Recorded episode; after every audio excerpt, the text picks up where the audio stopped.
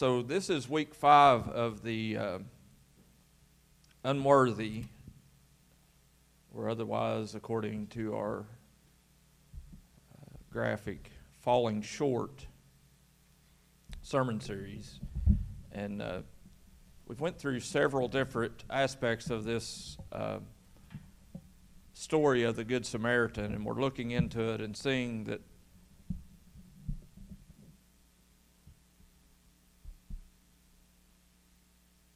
Jesus allowed insight for those that were listening that day to know that there are different ways of reacting to situations. That there are methods to the madness that sometimes we get in too big of a hurry. And I love it that uh, the praise and worship team just sang that song that we need to be still and know that He is God. Um, I remember a service early on when Leslie and I become pastors at at the church, and she was just on the piano at that time, and uh, she wrote a song during the service that just came to her, and it was real in that moment. And I believe that I don't think it really has a name, but she said these words that you are God and I'm not. And in that song, she sang, and there's a lot of other words than just that to it, but it makes me think that sometimes we have to and need to stop playing God of our own lives and allow Him to come in because His ways are higher than our ways, the Bible says.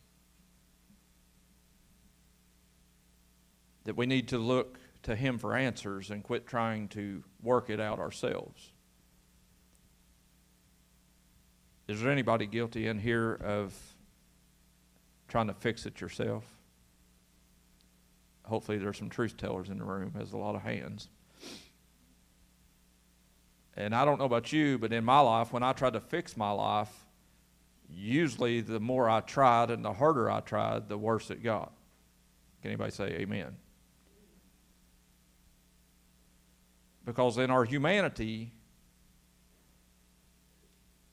and in our striving for making our life better, cleaning our life up, and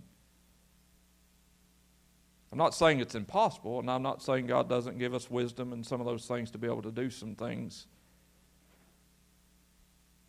And self determination, self control. There is things in the Bible that leans that way.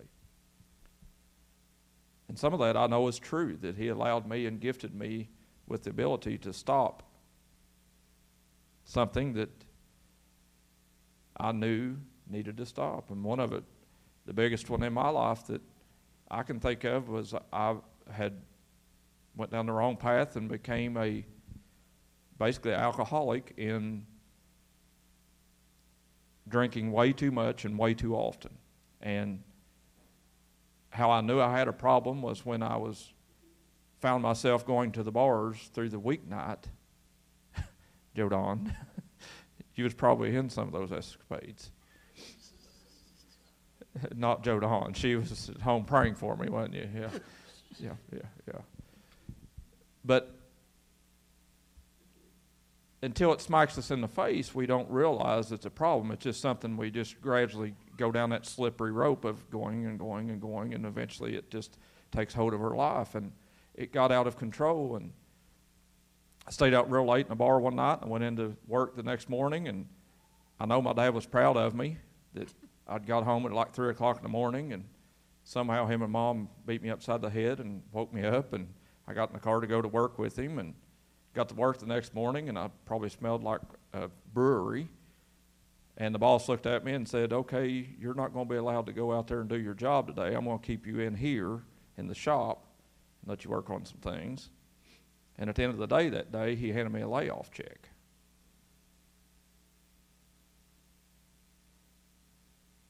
It become a problem.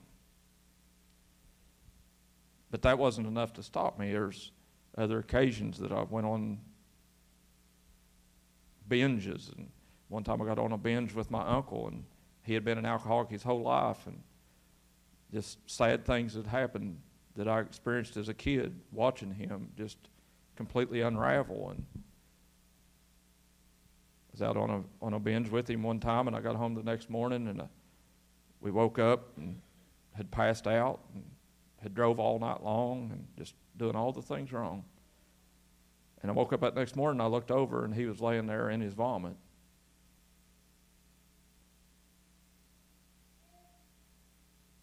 And I looked and I said, I will not be that when I'm, I'm, I'm in my mid 50s. And that was the last drink of alcohol I'd ever had to this day.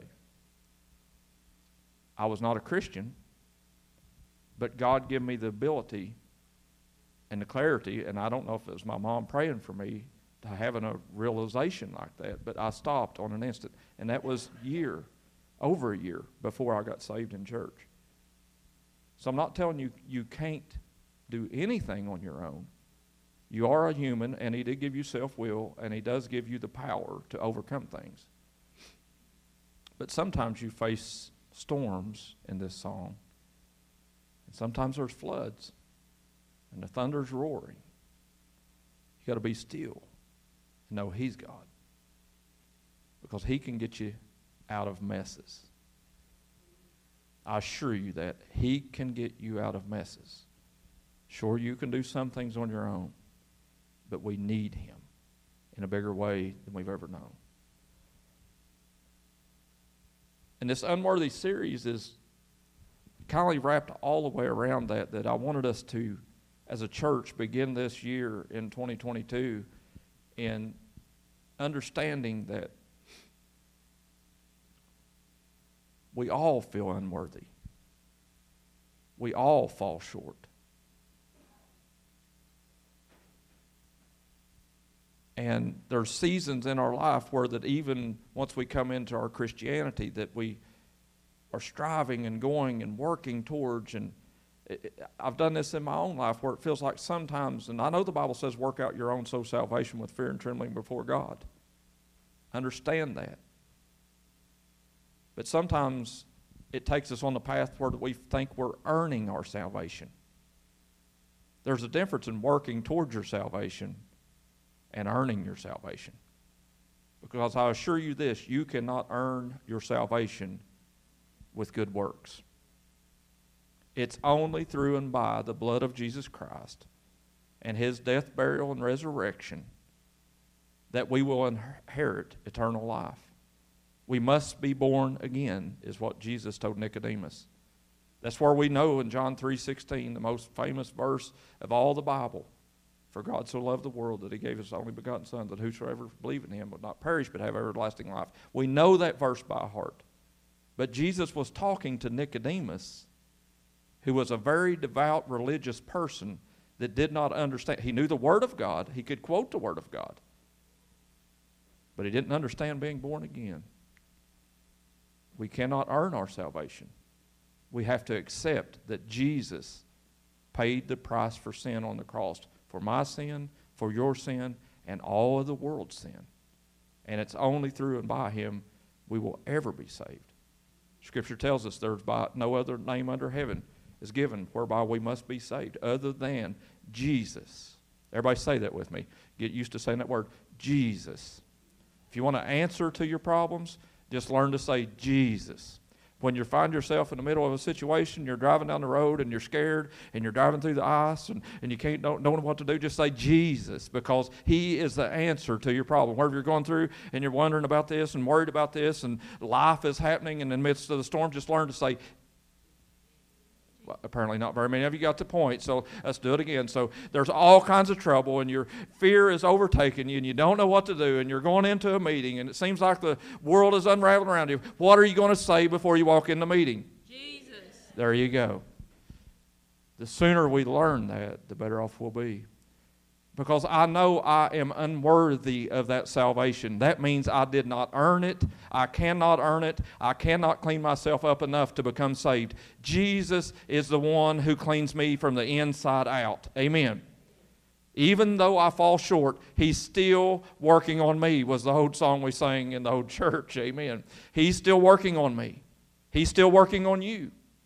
He's got his hands. The Bible says that we are the, the clay and he's the potter, that he's got his hands working on us. He is making you worthy because his son says you have become worthy. But in this story of the Good Samaritan, I want to read it one last time. Not the last time, hopefully, in life, but the last time during this series. Luke chapter 10, verse 25 through 37. It says, One day an expert in the religious law stood up to test Jesus by asking him some questions. Jesus can handle your questions. Teacher, what should I do to inherit eternal life? Jesus replied, What does the law of Moses say, and how do you read it? The man answered, You must love the Lord your God with all your heart, your soul, and all your strength, and all your mind, and to love your neighbor as yourself. Verse 28 Right, Jesus told him, Do this and you will live. The man wanted to justify his action, so he asked Jesus, And who is my neighbor? Jesus replied with a story. The Jewish man was traveling from Jerusalem to Jericho, and he was attacked by bandits. They stripped him of all his clothes, beat him up, and left him half dead beside the road. By chance, everybody say by chance. A priest walked by. And when he saw the man laying there, he crossed to the other side of the road and passed him by. A temple assistant walked over and looked at him laying there, but he also passed by the other side. Then, everybody say then. Then a despised Samaritan came along. And when he saw the man, he felt compassion for him, giving over, going over to him, the Samaritan soothed his wounds with olive oil and wine and bandaged them. Then he put the man on his donkey and took him to an inn where he took care of him. The next day he handed the innkeeper two silver coins, telling him, Take care of this man. If his bill runs higher than this, I'll pay you the next time I'm here. Now, which of these three would you say was the neighbor to the man who was attacked by the bandits? Jesus asked. The smart aleck man replied, The one who showed him mercy. Then Jesus said, Yes, now go and do the same.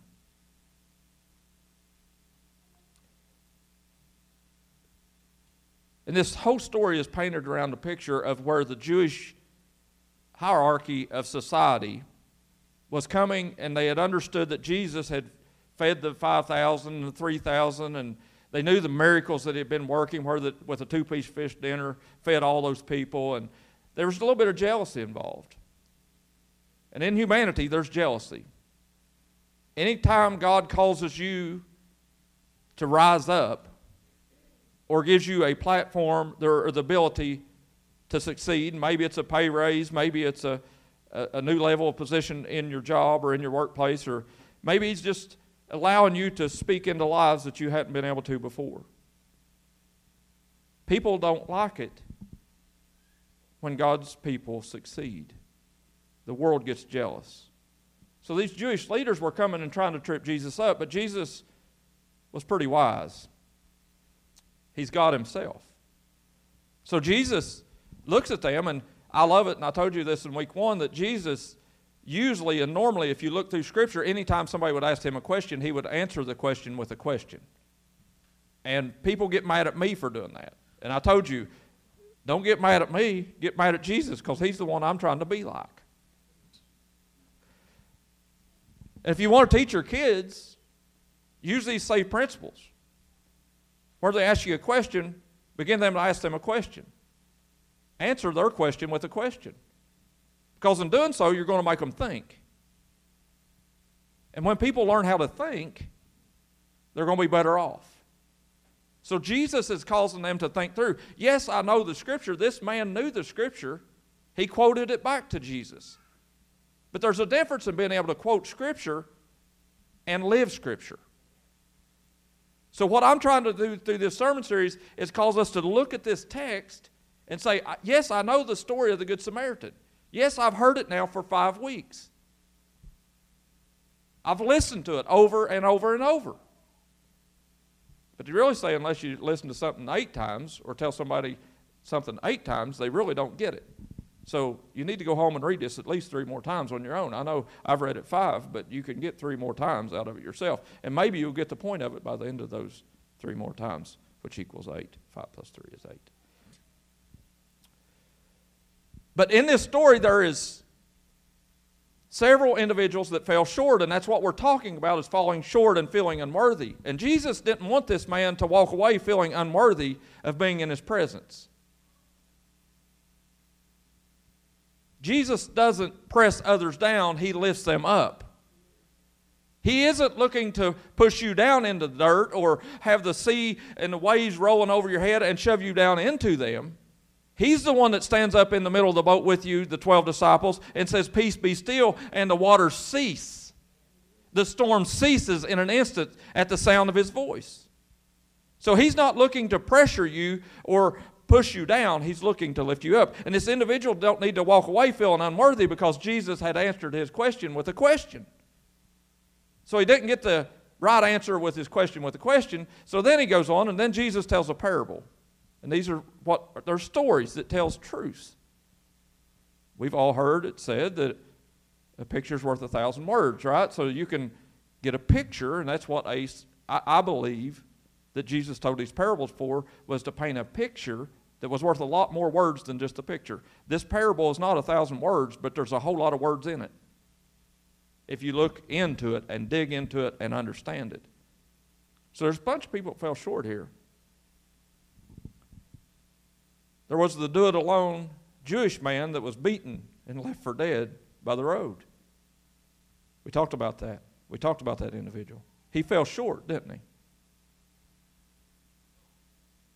There was the uppity pastor that traveled along this road and he saw this person beat up. He was a Jewish person, so it was one of his.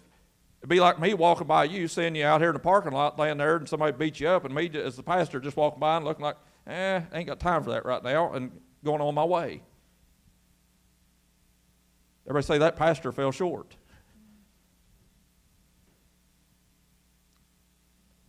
Then, next along the line in the story comes this guy that comes along, and he's one of the church leaders. So it wouldn't just be like me walking by you and you laying out there beaten up, left for dead, laying there beside the road. It wouldn't just be me doing it, but also maybe it's it's uh, Brittany over there, the nursery worker, and, and and then she comes walking by and she looks over and sees you laying over there and be like, "Well, I ain't got time for that right now. I, I'm gonna go in in here and take care of these little kids."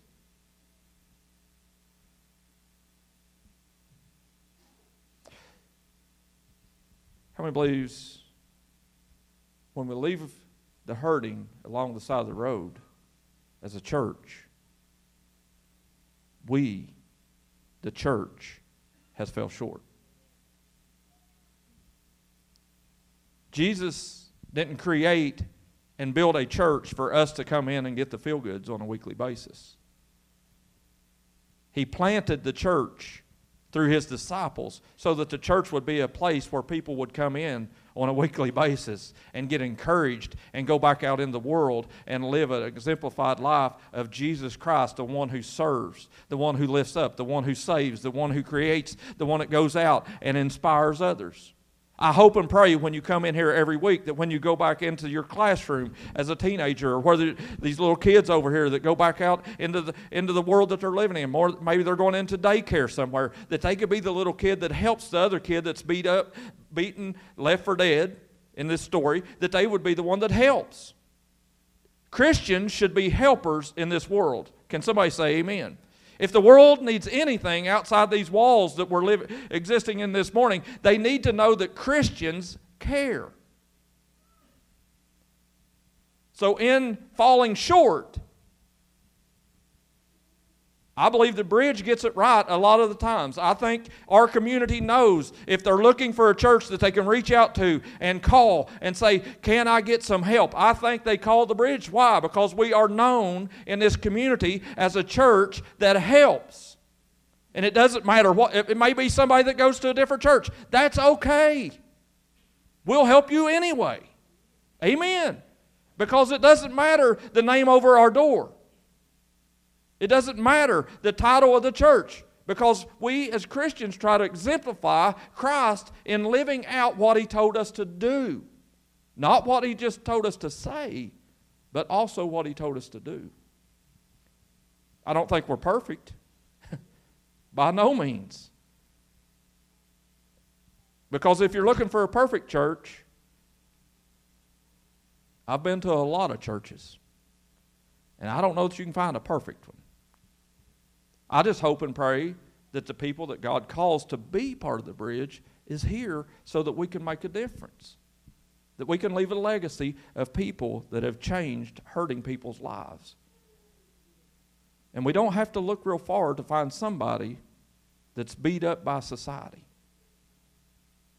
We don't have to look real far. And we don't have to t- take a, too long of a trip to see someone that is in need. And I love it as a church that you guys are so awesome that you give to missions and, and help McKenzie and the team that, that helps with that. And, and just who we are as a church are known as helpers. And that's what I want because I believe that's what Jesus wants. So we've looked at those three individuals, the ones that fell short, but there was one person here in this story that didn't fall short. And that's the one I want to look at today. And I got about 15 more minutes to do it. I am aware of the time. And this person that we want to look at today, this person, is the Samaritan person.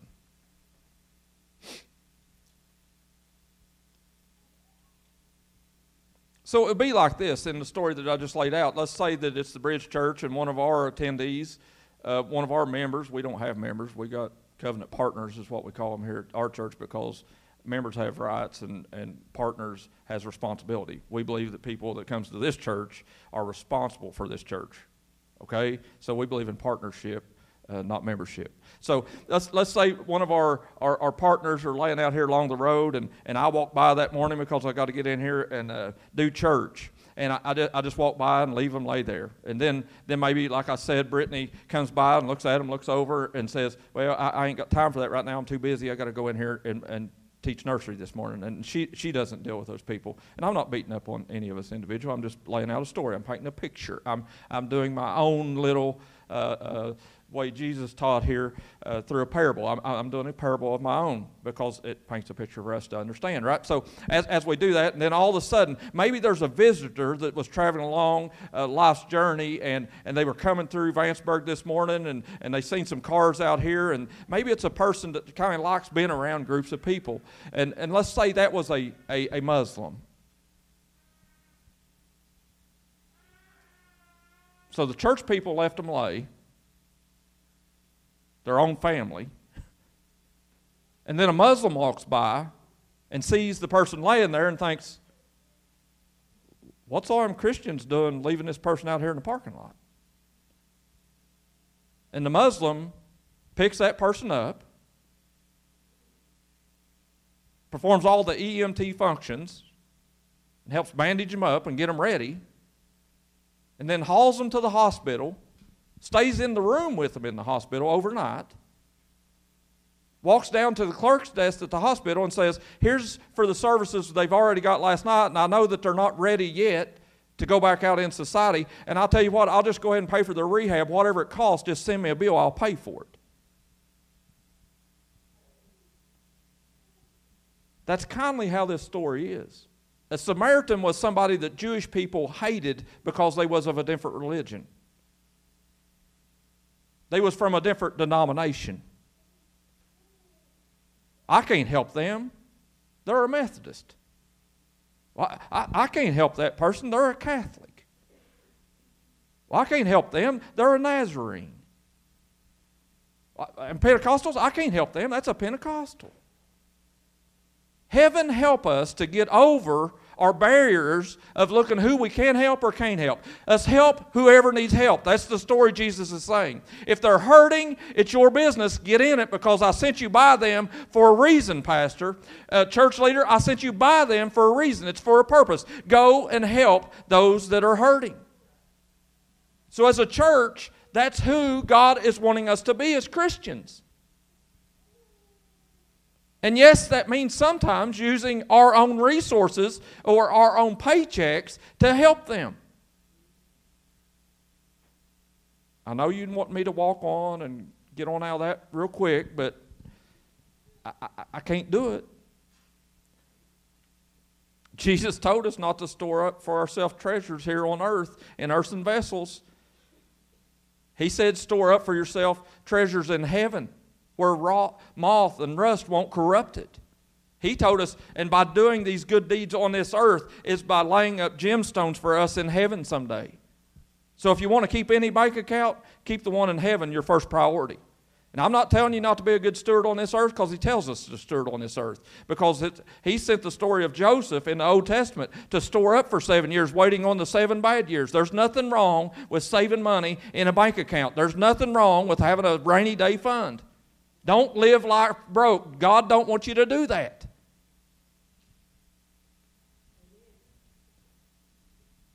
It's awful quiet in here. Must be a bunch of broke folk or something. Amen. Be good stewards. There's nothing wrong with it. I'm not saying be rich. I'm just saying take care of what He's given you. Be a good steward. There's nothing wrong with taking care of business. But don't let taking care of business take priority over helping somebody that has a need. Can somebody say amen? Your preacher's needing to hear that right now. Amen. Nothing wrong with helping somebody in need. So as I look at this guy, this, this Samaritan, he is the person that shouldn't be helping because he's from a different tribe. But he is the person that ends up helping in the story because Jesus was painting the picture that you guys have been falling short, Jewish leaders. Abraham had Isaac, and Isaac had Jacob, and Jacob had 12 sons, and it laid out these tribes. And Israel was a nation, and God had favor on them, and they were the apple of his eye. And yes, all these things are true. But guess what? The children of God fall short. Is there anybody in this place that knows that the church sometimes fails humanity? Jesus is calling us out to be different, to be his assistants, to be the ones that he sends into a dying and hurting world. So this Samaritan walks by, and what did he do? It says he had compassion on him. If there's anything that a Christian needs to be today, it's a compassionate person. And a compassionate person doesn't care more about their opinions than they do the person they're looking at. And I'm afraid of the world we're living in that we've become so opinionated that we put up barriers and walls that we say there's these people that I can't care about because they're not like me.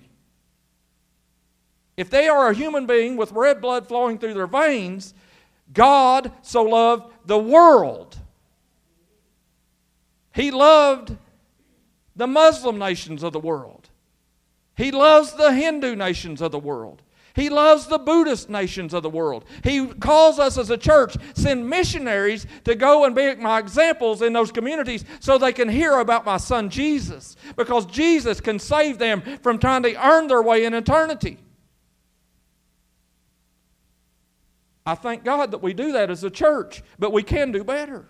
We can do more. And I'm calling on us to be compassionate. Whenever we see people, and I, I, hope and pray that we can get Kent and Page here this year, that as just this last year, that we bought those uh, beds for those kids, those 20 orphans in Indonesia. As a church, that we took up enough money to buy 20 beds and 20 pillows and 20 blankets because Tabby had a vision of that.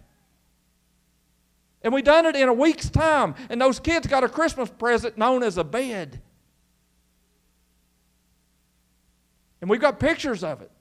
They're elated. They're smiling ear to ear because they have a bed to lay on instead of laying on a floor. And they don't have a house. They're sleeping in the church in Indonesia. What if the churches in America would quit closing our doors from Sunday morning until the next Sunday morning? What if we would open up the doors and make it warming centers during ice storms? What if during floods that we would say, yes, we've got ability to open up our doors. We've got heat, we've got water, we've got restrooms, we've got ability to help people in need. If there's anywhere on the planet that already has wasted resources, I believe first and foremost it's churches. Because we're hoarding up for ourselves. And saying, this building, well, I've got to take care of it. What if they come in here and mark on the wall? Them little kids are going to come in here and get those markers, and they're just going to mark all over that wall. And I painted, I painted for two days and made that nursery so pretty, and they're going to come here and mark up that wall. Come on, somebody, that's church folk. When God's saying there's a hurting kid out there that don't know any better, their parents can't teach them, their parents can't raise them up because they was born and raised in that way. And guess what? The church He's calling us. Open up your doors and allow them to come in. It doesn't matter if they stink. It doesn't matter if they don't have a shower. It doesn't matter if they don't have any money. It don't matter about any of that because God is calling the church to help. Have compassion.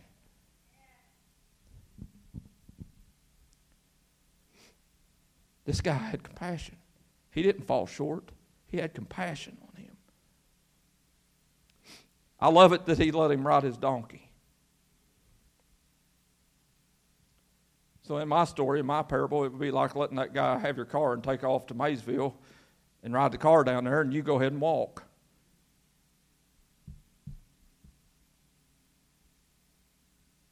Giving somebody else preference over yourself.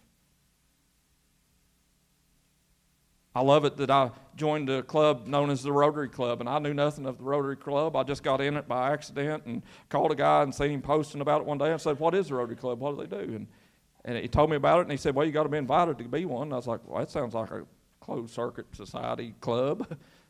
yeah, okay, okay, but I'll invite you. I was like, "Well, cool. I'll, I'll go with you." So with the Rotary with him. Then you got to have somebody else to sign on you that you're allowed to be in the Rotary Club. You can't just have one person say it. You got to have two. Kind of sound like the church to me.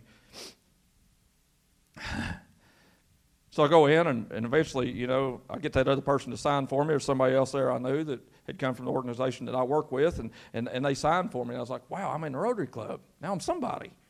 This is awesome. And they make you take a four part test every week when we go in there on Mondays and eat lunch and, uh, and, and talk about, have a guest speaker and all this stuff. And, and, and they make you do a four part test before you walk out the door. And you have to recite it every Monday. It's like, this is pretty regimented. I kind of like freedom. Sounds regimented. It, and the whole part of Rotary is about duty above self. And every year I have to log hours where that I go out and ring the bell it's Salvation Army. It's not even part of the Rotary Club, but it's something we go do to serve the community because the Salvation Army in Ashland is the only place in Ashland that houses homeless people. And by me ringing the bell, and this year when I went, it was freezing cold. My, I had that bell in my hand and I had gloves on and jerseys, right, Derek? I, I like my jerseys. And I usually get a year out of them. I, I, can wear my jerseys for a year, and I'll, I'll, they're starting to break down. They're in my coat back here. But I, I was ringing that bell, my hands started getting cold because it's like cold out there. But every dollar that gets placed in that red bucket, I'm looking at not as in money, but as in a resource that a homeless person, a hurting person, has a place to go lay their head in a warm area. And Ashland is full of homeless people. And I love it that duty above self. And there's no other organization under the planet that has more of that written into their book than Christians. Jesus exemplified that duty above self. He's asking us today do more with what He's given us. Be more responsible. This guy did that. He let his donkey go. The guy wrote it.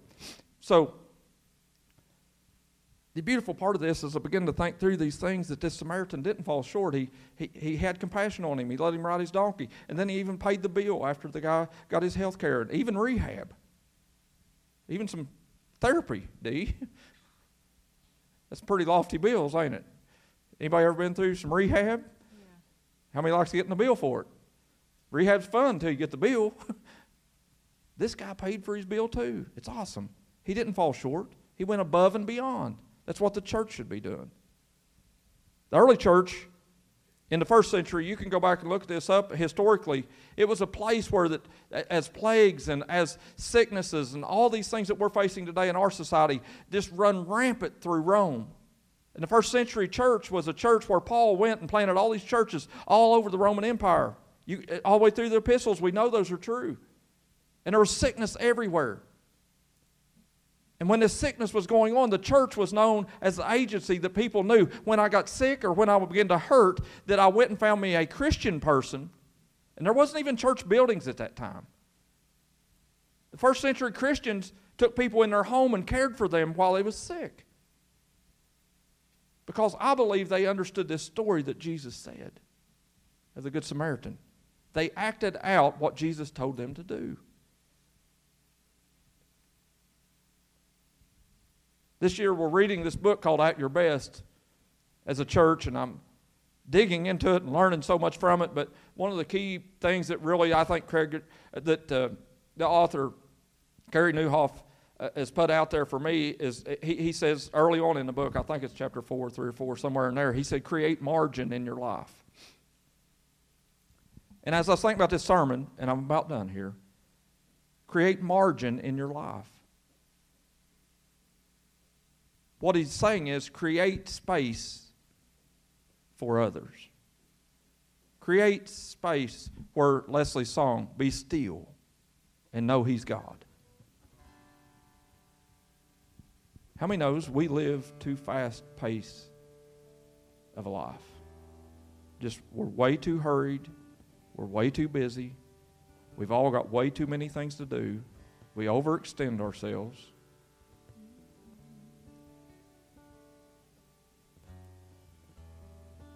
And there's nothing wrong with wanting better for your kids than you lived out yourself.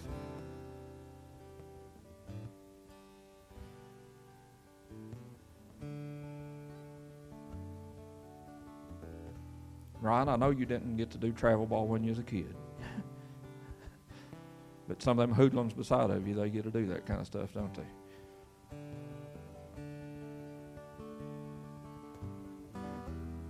And that's good stuff. Mama Sullivan. Want more for your kid. There's nothing wrong with that. But sometimes, what if God really allows you to do that so that, that Kayla can be an example to those other teams that maybe she gets put on with a kid that don't have as much and isn't as resourced with as much. What if we look for opportunities to be a blessing. What if the church, every one of us, would look for an opportunity this week to be a blessing to somebody hurting or somebody in need? I'm praying that that's what God allows us to do. And as I think about this individual that fell short, didn't fall short, the one we're looking at this week, everybody else fell short, one didn't one out of four, that ain't very good odds. That means 25% of us is probably not going to fall short. but we can do better than that. But this Samaritan, he didn't fall short. And I wonder, in reading this book, the, the Be At Your Best, if, if this um, Good Samaritan wasn't a person that woke up early in the morning, had breakfast, exercised a little, had a moment of silence where he just sat still before God. And even left the house early that morning thinking, man, I got to go down here from Jerusalem to Jericho. And I'm going to travel along this road. So I'm just going to leave early. I, I ain't going to leave late and be in a rushed hurry. I, am going to leave early. I'm going to get, I'm going to get there. And I'm, ta- I'm talking to a church that gets here at, what, 1032 for a 1030 service. just look straight ahead. Don't worry about nobody around you right now because, okay, I, lo- I love you and all. Um, but I wonder if this pastor left too late and didn't have time to stop. I wonder if this church leader left too late, and didn't have time to stop. Then along comes this Good Samaritan, but he had time. Create some margin in your life. Schedule some things. Do some things. God will give you opportunities if you seek them, if you will make time for them, if you plan for them. He will open up your eyes to see things that you have not saw before. I assure you. So I'm going to pray a prayer for us today that we're going to get to see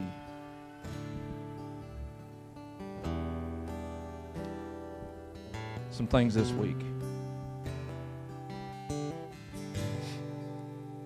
So I'm challenging the Bridge Church. And everybody here this morning, you are the Bridge Church.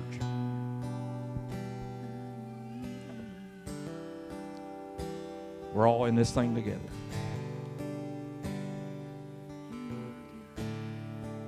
And I'm challenging us to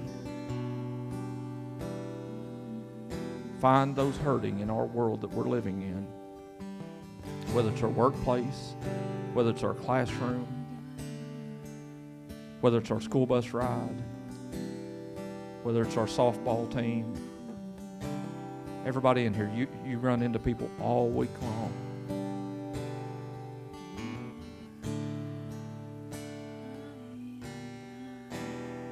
I'm going to pray for God to open our eyes like we haven't had them open before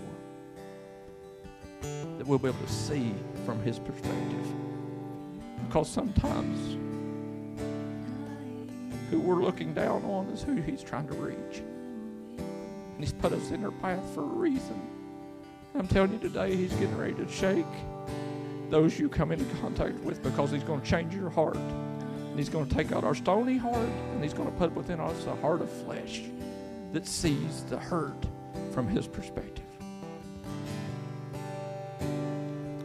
And my goal is this. And this is what I prayed about. I've been praying about this. There's a church up in Canada that I've heard recently on a podcast, and this pastor, they've got a goal of having a hundred thousand acts of kindness within a certain time frame. An act of kindness could be pretty simple, or it could be very big. It could be buying beds for kids in Indonesia. It can be seeing the hurting kid down the road and stopping by them, popping candy bar on the way home. And seeing them out there with the road, just stopping, handing it to them, watching their face turn into a smile because they know their parents can't afford it. You can. God is calling us to be different. If you want to live a life worthy, do everything you can. That's what He's calling us He's challenging us in this place. And I'm asking this week alone, Todd, how many people's here today? 81 people total here today at the bridge. A lot more than that online. A lot more will listen to the podcast. It's going to be okay. I want 500 acts of kindness before next Sunday because we're going to have Vision Sunday next week, and it's a great time. It's a great experience. I want you to get here. Anybody that can get here, I want you here next week because it's a time where you're going to hear about the good things we've done in 2021, but it sets the stage for also what we're planning to accomplish in 2022. And God has got some big, big things in store for us as a group. 500. Everybody say 500. Now look at your neighbor and say 500. Pastor, that sounds like an awful lot for 80 people. Let's say there's 20 watching online. There's only 100 of us. That means I got to do five things this week before I get back here on Sunday. Yep. About five apiece should be good.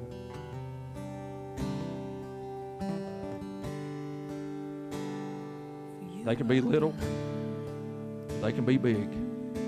And I'm telling you this if we go out and serve this community that we're in this week, I promise you that there will be 500 hurting people that you're going to come into contact with that God is going to show you and open your eyes as you're driving down the road and you see these little kids that I'm talking about, or they're on your bus, or whoever they are, that God is going to point things out and show you that that person at your workplace that's been going through hard time and you know they're about on the brink of a divorce and all the pain and anxiety and fear and things that are coming up, that you're going to be able to speak life to situations. Won't you bow your head and close your eyes?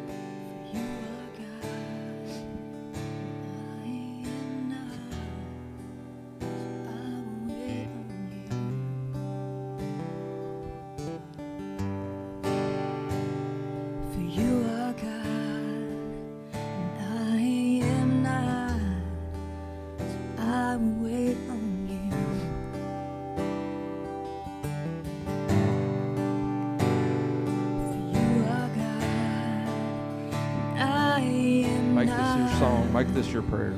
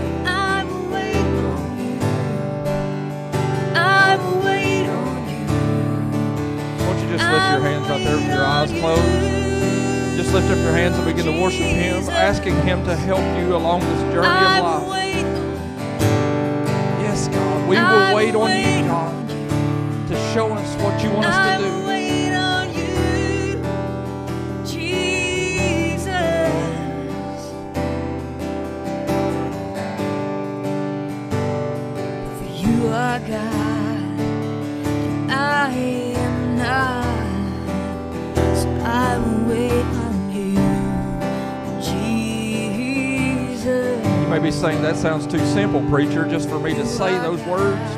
Let it come off your lips. Don't say this. Don't say this just in your mind, but say these words off of your lips. Let this roll off your lips. That He is God and you are not. Just say those words. You are God and I am not.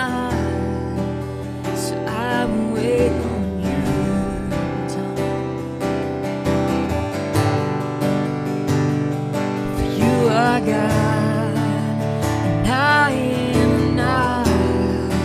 So I will wait on you. I will wait on you. I will wait on you. Yes, God. Father, we thank you for this day. Lord, we thank you for your word. God, we thank you for this story of the Good Samaritan. God, I pray over the people in this room and those watching online and those that will hear on the podcast this week.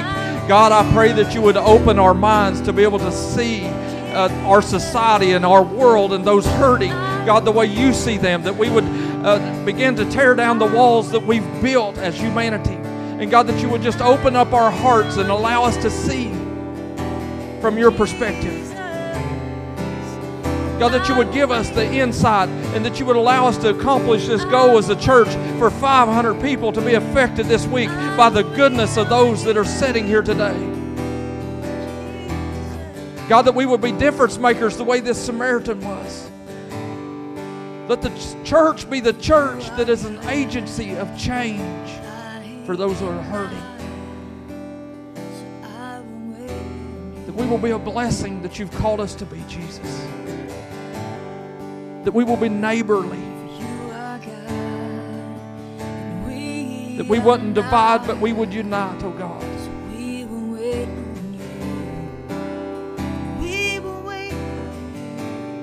Allow us, God, to hear your voice this entire week. God, I pray as the Holy Spirit, you said that when you would send him back into the world, Jesus, when you left, that it would be beneficial for us. That he would speak, that it would bring things to remembrance. God, I pray that every word that's ever been spoken, would ring clear in our minds and clear in our hearts. That we would affect change as a group. That we would be challenged by you to do great and mighty things the way your son Jesus did. Let miracles happen. Let this room be filled with testimonies next week as we come in from all these good things that we've done because you're calling us to do them, God. Not only words, but deeds, God. Allow us to reach out and be the blessing that you've called us to be. In Jesus' name I pray. Everybody says, Amen. Amen. Go and be a blessing to somebody this week. Reach out and come back in this room, and I want you to do your part. Don't leave it on everybody else. Do your part this week. We love you. You're dismissed.